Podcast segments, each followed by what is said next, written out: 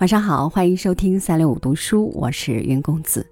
今天来和大家分享苏雪玲的文章《女人才是生活勇敢的战士》，一起来听。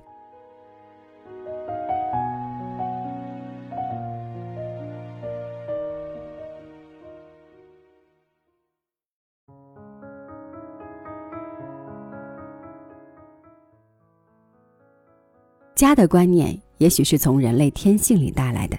你看，鸟有巢，兽有穴，蜜蜂有窠，蚂蚁有地里的城堡。而水狸还会做木匠、做泥水匠、做旱堤起坝的功夫，经营他的住所里。小儿在外边玩了小半天，便嚷着要家去。从前在外面做大官的，上了年纪便要告老还家。哪怕外面有巴黎的繁华，纽约的富丽，也牵绊他不住。这叫树高千尺，叶落归根。楚霸王说：“富贵不归故乡，如衣锦夜行。”家乡二字本就连带的意义，乡土不就是家的观念的扩大吗？人结了婚之后，有了儿女，家的观念才开始明朗化起来，坚强化起来。少年时便顾虑这个问题，呸，准是个没出息的种子。记得少壮时，性格善于变动，不喜住在固定的地方。当游览名山胜水，发现一段绝佳风景时，我定要叫着说：“哦，我若能在这里造座屋子住多好！”于是就有人冷冷地讪嘲我：“我看你不必住房子，顶好学蒙古人住一种什么毡炉或牛皮帐。”他们逐水草而迁徙，你呢就逐好风景而迁徙。对呀，屋子能搬动是很合理的思想。未来世界的屋子一定都像人般长了脚能走的。忘记哪位古人有这么一句好诗，也许是吴家燃公吧：“湖山好处变为家”，其中意境多可爱。行脚僧烟蓑雨笠，到处栖池。我常说他们生活富有诗意，就是为了这个。由燃公联想到他的老表程该，他的苏州词又使我欣赏不已的《满江红》一首云：“弃屋为舟，身便是烟波钓客。况人间原似仆家饭宅，秋晚雨声蓬被稳，夜深月影窗棂白。”满船诗酒满船书，随意所，也不怕云涛阁，也不怕风帆侧，但独醒还睡，自歌还歇。卧后纵交秋扇舞，醒来一任乾坤窄。恐有时称向大江头，占风色。这词中的舟，并非真舟。不过，想象他所居之屋为舟，以遣烟波之兴而已。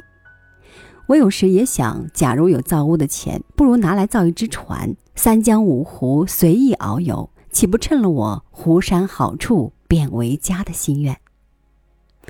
像我们这类知识分子，每日都需要新的精神食粮，至少一份当天报纸，非入目不可。所以家的所在地点离开文化中心不可太远，但又不必定在城市之中。若能半城半郊，以城市而兼山林之乐，那就最好没有了。为了配合那时经济情形起见，屋子建筑工料愈省愈好，墙壁不用砖而用土，屋顶用茅草也可以。但在地板上不可不多花几文。因为它既防潮湿，又可保持适中温度，对卫生关系极为重大。地板离地需二尺，装置要坚固，不平或动摇最为讨厌。一个人整天在物不安的环境里度日，精神最感痛苦，不是？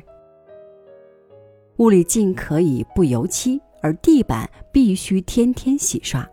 我们全部生命几乎都消耗在书斋之中，所以这间屋是必须加以经营的。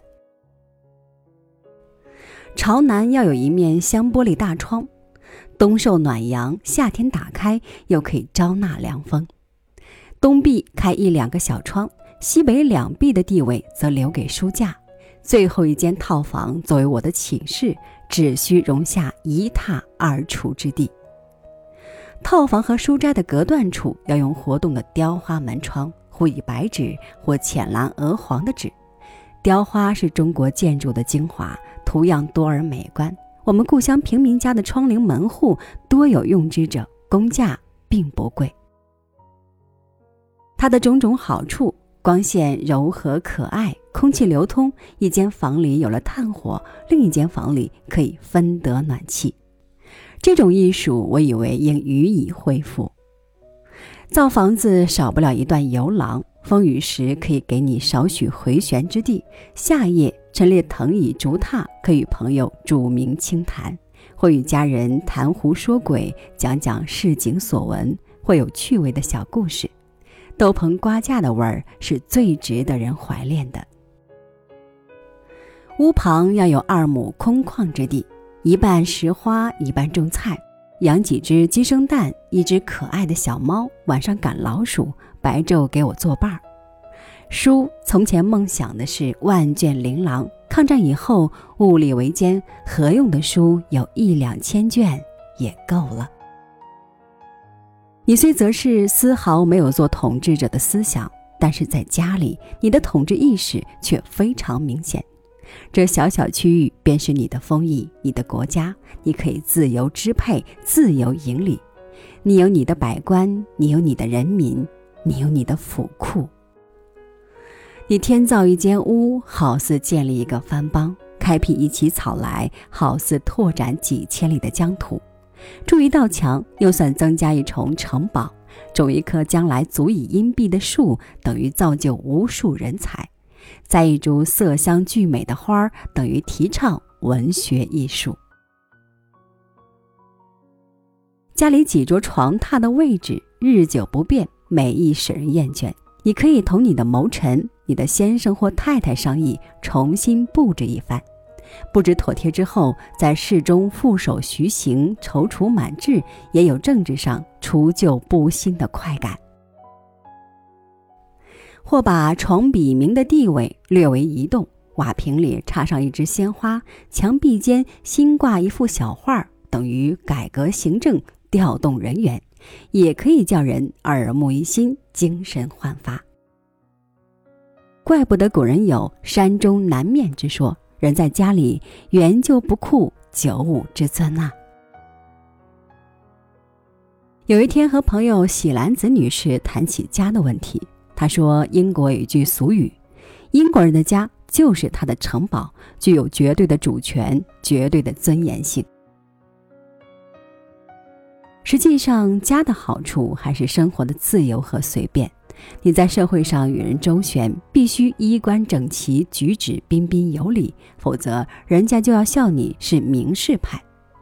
在家，你口衔烟卷，悠然躺在廊下，或者一双拖鞋，手拿一柄大芭蕉扇，园中来去，或短衣赤脚，披荆当风，都随你的高兴。听说西洋男人在家庭里想抽支烟，也要得到太太的许可。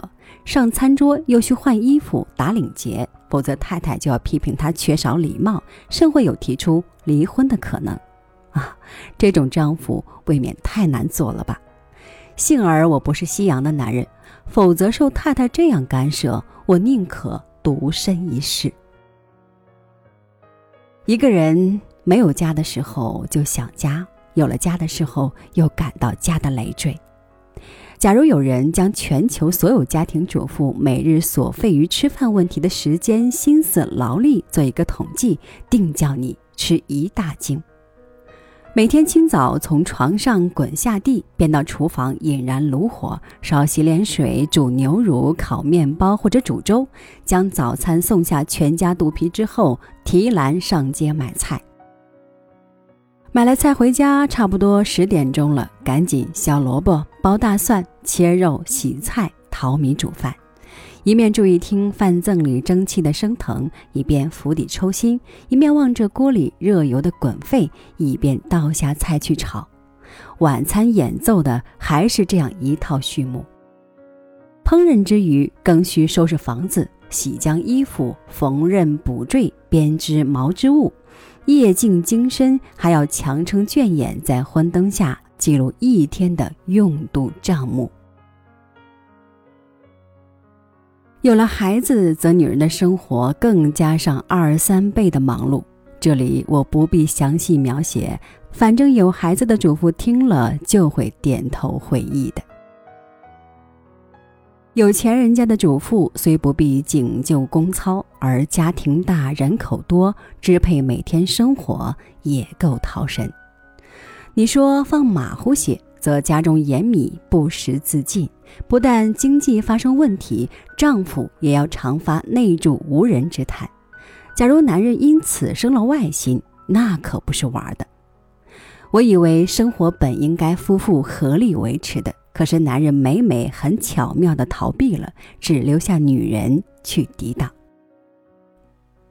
虽说男人赚钱养家不容易，也很辛苦，但他究竟不肯和生活直接争斗，他总在第二线。只有女人才是生活勇敢的战士。他们是日日不断面对面同生活搏斗的，美晨一条围裙向腰身一束，就是还好甲胄，踏上战场的开始。不要以为柴米油盐酱醋茶微末不足道，它就碎割了我们女人全部生命，吞噬尽了我们女人的青春、美貌和快乐。女人为什么比男人易于衰老？其缘故在此。女人为什么比男人琐碎繁俗？比男人显得爱较量，比男人显得更实际主义？其缘故亦在此啊。